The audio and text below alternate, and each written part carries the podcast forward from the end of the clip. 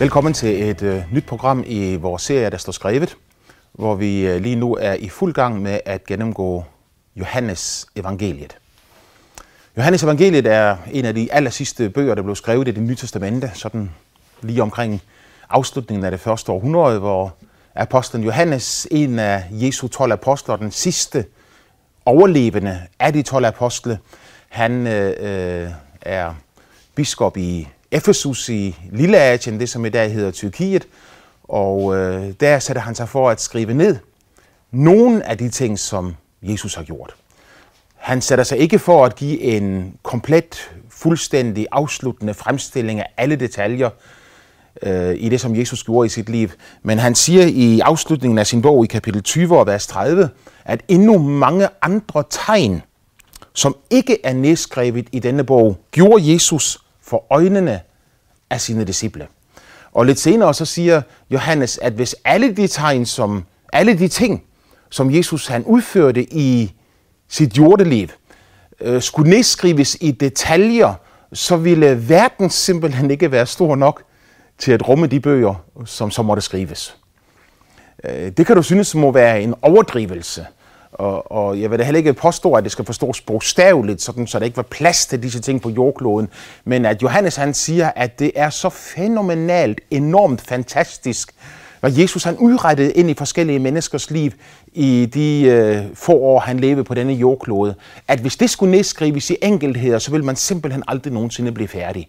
Et enkelt lille mirakel ville jo kunne komme til at fylde, fylde øh, flere øh, bøger, tykke bind af bøger, fordi det ikke bare er miraklet eller oplevelsen, som et menneske har med Jesus eller Gud i sit liv, men også alt det, som sker bagefter, det som skete før, som ledte hen til miraklet, og det som skete bagefter, det nye liv og den forandring, som kom ind i det enkelte menneskes liv.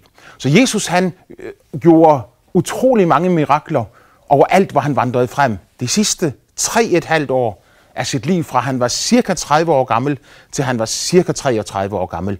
Vi kalder disse tre et halvt år hans perioden for hans offentlige tjeneste. Og det er også det, som det meste af Johannes evangeliet handler om. Så siger Johannes også, at han har udvalgt nogle bestemte mirakler og nedskrevet dem, for at vi skal tro, at Jesus er Kristus, Guds søn, og for at vi, når vi tror, skal have livet i hans navn.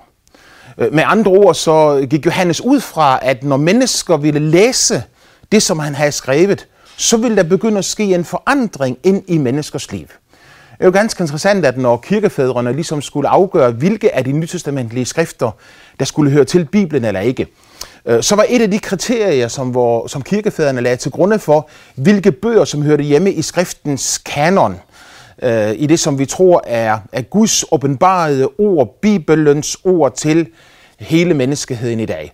Et af de kriterier, som de satte sig for, var, at når mennesker læste disse skrifter, så skulle der ske en forandring inde i menneskers liv. Det kan selvfølgelig være svært at, at afprøve, svært at finde ud af, hvornår sker der en forandring, og hvornår sker der ikke en forandring, men, men for hvert menneske, som over tid læser skriften, så er jeg overbevist om, at der vil ske en forandring i det menneskes liv, fordi Bibelen ikke bare er kommunikation af kundskab fra hoved til hoved, men at Bibelen indeholder kommunikation af Guds liv fra Guds hjerte til menneskets hjerte. Ingen har måske sagt det bedre end Hebræerbrevets forfatter, når han siger, at Guds ord er levende og virkende og skarpere end noget tveægget sværd. Det trænger så dybt ind, at det synderdeler sjæl, ånd, marv og ben og bliver en dommer over hjertets tanker og meninger. Når Guds ord er levende, Bibelens ord er levende, der er liv i det ord, så betyder det, at det menneske, som er optaget med dette ord, at på nøjagtig samme måde som når du spiser almindelig mad, så vil den mad have en effekt på din krop, også på din psyke. Hvis ikke du får jern for eksempel i din kost, så kan du blive rigtig, rigtig træt. Så træthed kan sommetider kureres ved et kosttilskud, hvor man øger øh, jernindtaget for, for kroppen. Øh, så så det, det, man spiser fysisk, har en virkning på både krop og sjæl. Øh, og når et menneske læser Bibelen som Guds ord, og begynder at få tro på, at det er Guds ord, Og lad dette ord komme ind i deres indre menneske, så vil dette ord i sig selv, fordi det er levende, gøre en gerning indvendig i et menneskes liv. Det var hele Johannes' hensigt, når han siger, at øh, for at I skal få tro på, at Jesus er Kristus, Guds levende søn, at han er sendt fra Gud til jorden, og at han er kommet fra Gud for at opsøge og frelse det fortabte. Og så får jeg han til, at for at I, når I tror, skal have livet i hans navn. Jeg fik et, øh, en, øh, en mail her i sidste uge fra en, en ung mand, som skrev, at han øh, havde været en kristen hele sit liv, men han havde det utrolig svært med kristendommen, og at han ikke havde fundet en kirke, hvor han ligesom kunne finde sig til rette i, fordi han havde svært ved at, øh, ved at forstå meget af det, som blev sagt. Men han havde set øh, nogle af disse programmer på tv, og han skriver til mig, at mens jeg har lyttet til dig, Bruno, øh, så har jeg oplevet, at der er sket en forandring i mit indre menneske, og jeg er begyndt at tro mere på Bibelen, og nu begynder det at give mening for mig.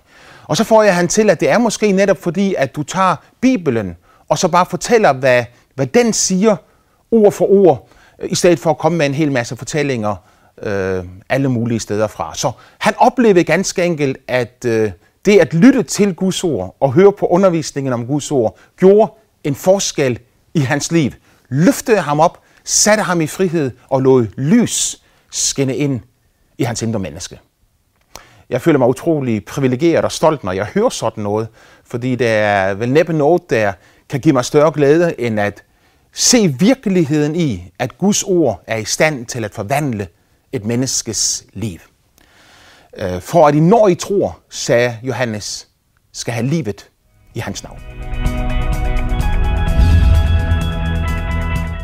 Vi er i dag kommet til Johannes evangelium kapitel ni, som er en spændende beretning om helbredelsen af en mand, som var født blind. Det begynder sådan her, at da Jesus gik videre, så han en mand, som havde været blind fra fødslen af. Han gik videre fra templet, hvor han havde været, og, og undervise øh, og, og fortælle folk om friheden i Jesus, at hvis sønnen får sat jer fri, skal I være virkelig fri. Og, og vi talte i vores sidste program om de kontroverser, som var i den forbindelse, om jødiske ledere, som forsøgte på at standse Jesus og hindre ham.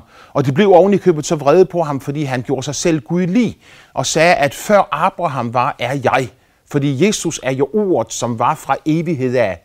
I begyndelsen var ordet, og ordet var hos Gud, og ordet var Gud. Så den starter Johannes sit evangelium, og når Jesus præsenterer sig på denne måde, så var det mange af de religiøse jøder, der blev rigtig vrede på ham. Så de planlagde at stene ham. Men Bibelen siger bare ganske enkelt, at han skjulte sig og gik bort fra helligdommen. Med andre ord, så gjorde Gud ganske enkelt et mirakel for Jesus, sådan så det ene øjeblik så de ham, og det næste øjeblik, så var han formentlig usynlig foran deres øjne. Han skjulte sig, og pludselig så kunne de ikke se ham længere, men han bare gik bort fra helligdommen. Mens han så gik bort fra helligdommen øh, og gik videre på vejen, så går han der sammen med sine disciple. Og mens de går der på vejen og taler sammen og har fællesskab med hinanden, så går de forbi en mand, som sidder ved siden af vejen og er født blind. Når det sker, ser disciplene på denne mand, og så spørger de Jesus, Rabbi, det betyder mester. Hvem har syndet? Ham selv eller hans forældre, siden han nu er født blind? Et meget interessant spørgsmål, som de stiller Jesus. Et spørgsmål, som også afslører en hel masse af deres tænkning. Hvordan de tænker, når de ser mennesker, hvilke tanker, der går igennem deres hoved. I denne situation, en mand, som var født blind og i, havde oplevet en dyb ulykke igennem sit liv, for uden sit syn kunne han jo ikke tjene til sit livs brød. Uden sit syn kunne han ikke leve et normalt liv, men var henvist til at være en tigger, for at have nogen som helst chance for at overleve, og var henvist til andre menneskers hjælp. Disciplerne tænkte, han må have gjort et eller andet frygteligt, eller også har hans forældre måske gjort et eller andet frygteligt. De havde en eller anden idé om, at årsagen til, at han var blind, årsagen til de vanskeligheder, han havde i hans liv, skulle søges et eller andet sted, enten hos manden selv, eller hos hans forældre. Tænkningen er jo ikke unormal. Vi ved, at i hinduismen, der er det helt almindeligt, at man taler om en genfødelse, hvor et menneske, hvis det har været ordentligt opført sig godt i det ene liv, så vil blive født ind i en højere form for eksistens eller tilværelse, indtil man til sidst når det uendelige nirvana. Det var også sådan her i den her situation, og jeg tror, det er sådan for mange mennesker også i dag, at vi ser på andre mennesker, ser, at det går dem dårligt, ser, at de har problemer og vanskeligheder. Og sommetider så ser vi ikke engang på andre mennesker, men vi ser bare på os selv. Ser på vores egne problemer, vores egne vanskeligheder, og så tænker vi, hvad er det, jeg har gjort forkert, siden jeg skal have det på den her måde? Hvad er det, andre mennesker har gjort forkert, siden de skal have det på den måde? Og man har en tendens til at betragte ulykker, katastrofer, dårlige ting, der sker i et menneskes liv, som et resultat af sæd og høst. Indrømme, det kan være det. Det kan faktisk være sådan, at et menneske oplever store vanskeligheder i sit liv på grund af dets eget adfærd. Vi har i et tidligere kapitel her, i kapitel fem, hørt om, hvordan Jesus han øh, helbreder en mand, der har været syg i otteogtredive år. Han går hen og finder ham, og så helbreder han ham. Og, og manden han oplever et guddommeligt mirakel, hvor han får sin førlighed tilbage igen. Øh, hans ben og ankler bliver stærke, han står op, går rundt og øh, får et mirakel i sit liv. Men han bliver vred på Jesus, øh, på trods af, at Jesus har gjort dette mirakel for ham. Fordi Jesus, når han finder ham igen, efter han er blevet helbredt, siger til ham, synd fra nu af ikke mere. På den måde så giver Jesus jo mere eller mindre udtryk for, at, øh, og nok mere end mindre, han giver udtryk for, at problemerne i den mands liv var selv forskyldte. Hvordan synd eller dårligdom kan forårsage øh, ulykkelige begivenheder i menneskers liv, det forstår vi jo alle sammen. Jeg har ufattelig svært ved at forstå, hvordan folk kan få sig selv til at købe de der små pakker i vores forretninger, hvorpå der står, rygning kan dræbe. Og, og, og de får at vide, at hvis de ryger, så forøger de chancen for en hel masse sygdomme i deres krop, og alligevel så tænder de cigaretten og fortsætter med at ryge. Hvis de så får lungekræft, hvis de så får sygdomme af den ene eller den anden art, så må man jo i allerhøjeste grad sige, at det er selvforskyldt. Det er jo bare et eksempel. Vi kunne tage massevis af andre frem, helt fra mennesker, der ikke dyrker motion, til mennesker, der lever et promiskuøst liv øh, og får kønssygdomme, fordi de, de, de lever et, et, et liv på den måde, øh, hvor man foretager sig handlinger og ting, som igen forårsager sygdom og dårligdom i menneskets eget liv. Det store problem det er selvfølgelig, hvis man ligesom disciplene her begynder at tænke, at så snart et menneske har det dårligt eller har et problem, så har du det dårligt eller det problem, det har det på grund af dets egne overtrædelser. Hvem har syndet? Den mand eller hans forældre? Jesus svarer og siger, hverken han eller hans forældre har syndet. Men det er sket for, at Guds gerninger skal åbenbares på ham. Det er et meget interessant svar. For når Jesus siger, at hverken den mand eller hans forældre har syndet, så mener han selvfølgelig ikke, at den mand og hans forældre var syndfrie. At de aldrig har gjort noget forkert. Men han svarer på et konkret spørgsmål fra disciplene, hvor de spørger, hvad er årsagen til, at denne mand er født blind? Og Jesus svarer tilbage, det er, årsagen kan I ikke finde, hverken i den mands liv, eller i hans forældres eller forfædres liv. Der sker onde ting på jordkloden, øh, fordi øh, verden ligger i den ondes vold. Øh, når Gud i begyndelsen skabte himlen og jorden, og han skabte menneskene, og da han var færdig med hele sin skabelse, så siger Bibelen, han så alt, hvad han havde gjort, og det var godt. Og da han havde skabt mennesket, så sagde han, det var rigtig godt. Så Gud skabte alt perfekt og fuldkomment, men når synden kom ind i verden, og mennesket valgte at overtræde Guds bud og gå sin egen vej, kom ondskab ind i verden. Der begyndte tidsler og torne at vokse frem, og ondskab begyndte at regere på jorden. Og i stedet for, at vi blev forfremmet til herligheder, og den ene dag bare blev bedre end den næste, så skete det modsatte, at degenerering og forfald begyndte at tage plads. Så selv jordkloden vunder og vrider sig i, øh, i, i desperation og fortvivlelse over, at mennesket ikke længere lever i pagt med dets skaber, Gud, himlens og jordens skaber. Det er selve grundårsagen til alt det onde, der findes i livet. Denne verden er i den ondes vold.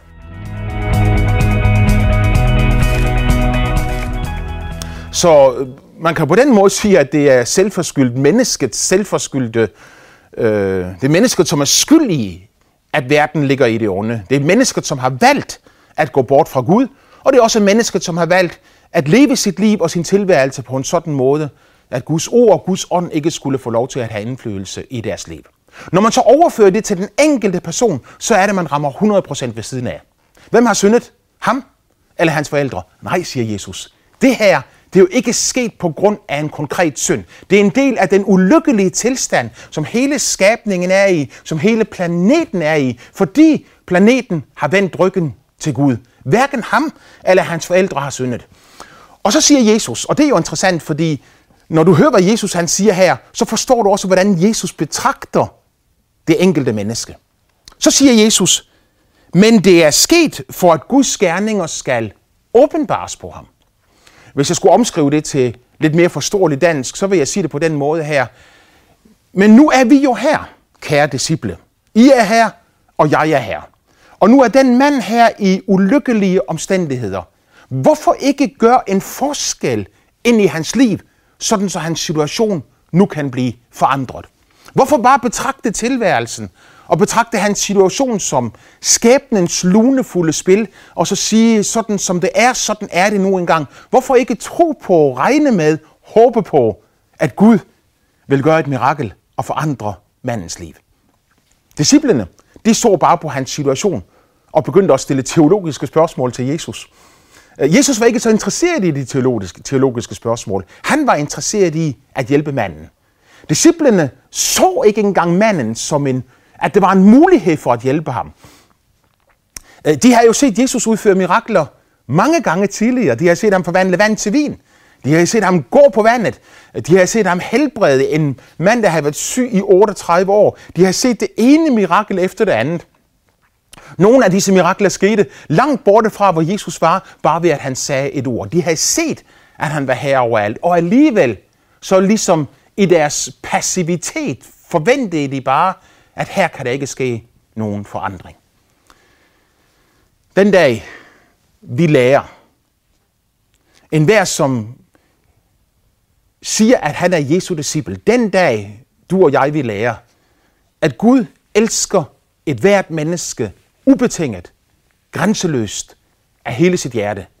Den dag vil vi også forstå, at Gud både er i stand til, villig til, og at øh, han faktisk griber ind i menneskers liv og forvandler mennesker indefra ud. Så Jesus han siger, den mand han er jo her i frygtelige, ulykkelige omstændigheder. Hvorfor ikke benytte anledningen til at kanalisere Guds kraft ind i hans liv? Og så siger Jesus, vi må gøre hans gerninger, som har sendt mig, så længe det er dag.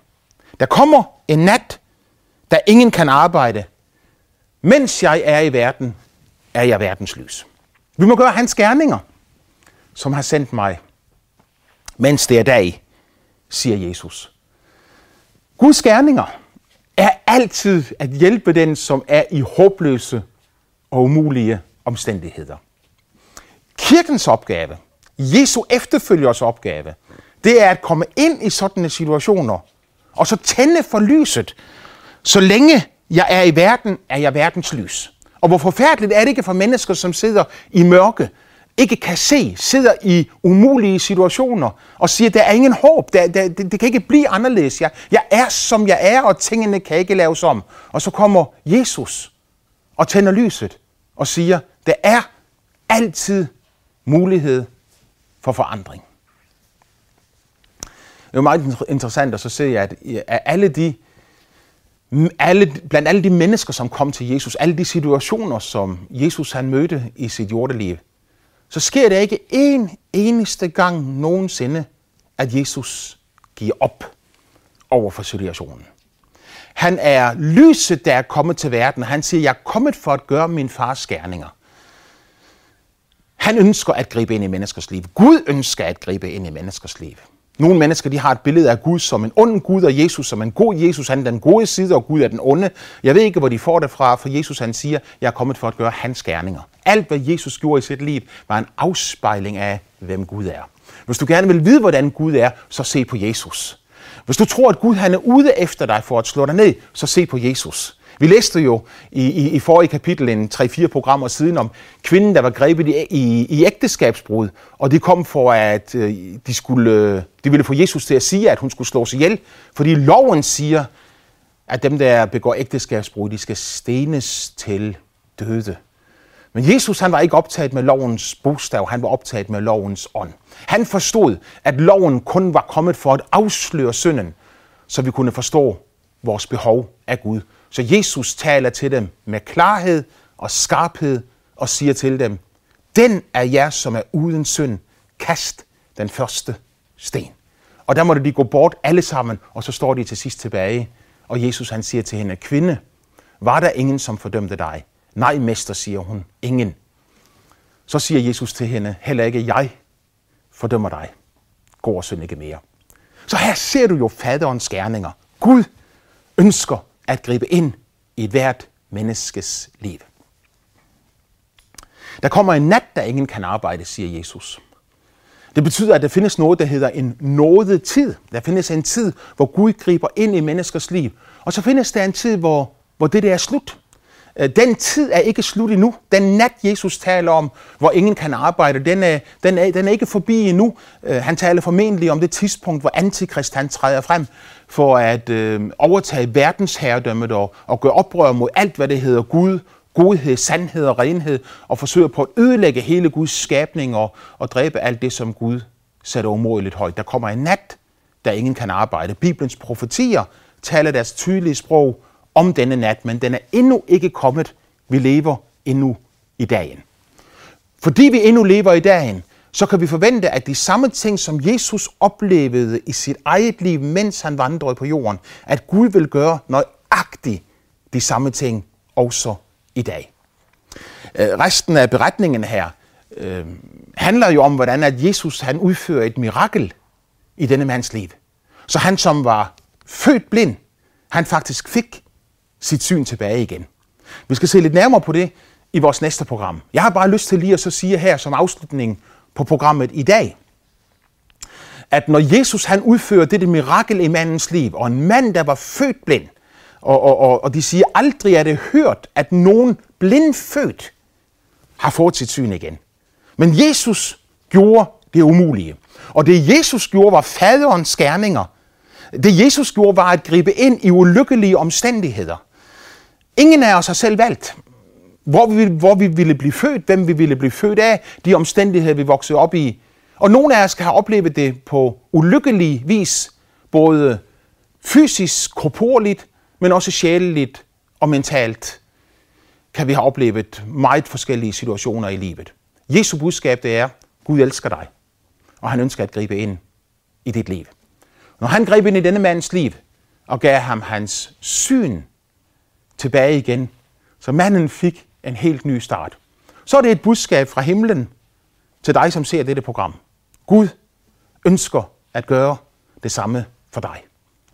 Ah, kan jeg høre nogen sige, Bruno, nu giver du et forkert håb til mange mennesker, som lider og har det dårligt. Jeg kan da aldrig forestille mig, siger du, at Gud i det enogtyvende århundrede vil åbne blindfødtes øjne og gøre mirakler, som lægevidenskaben ikke engang er i stand til at udrække.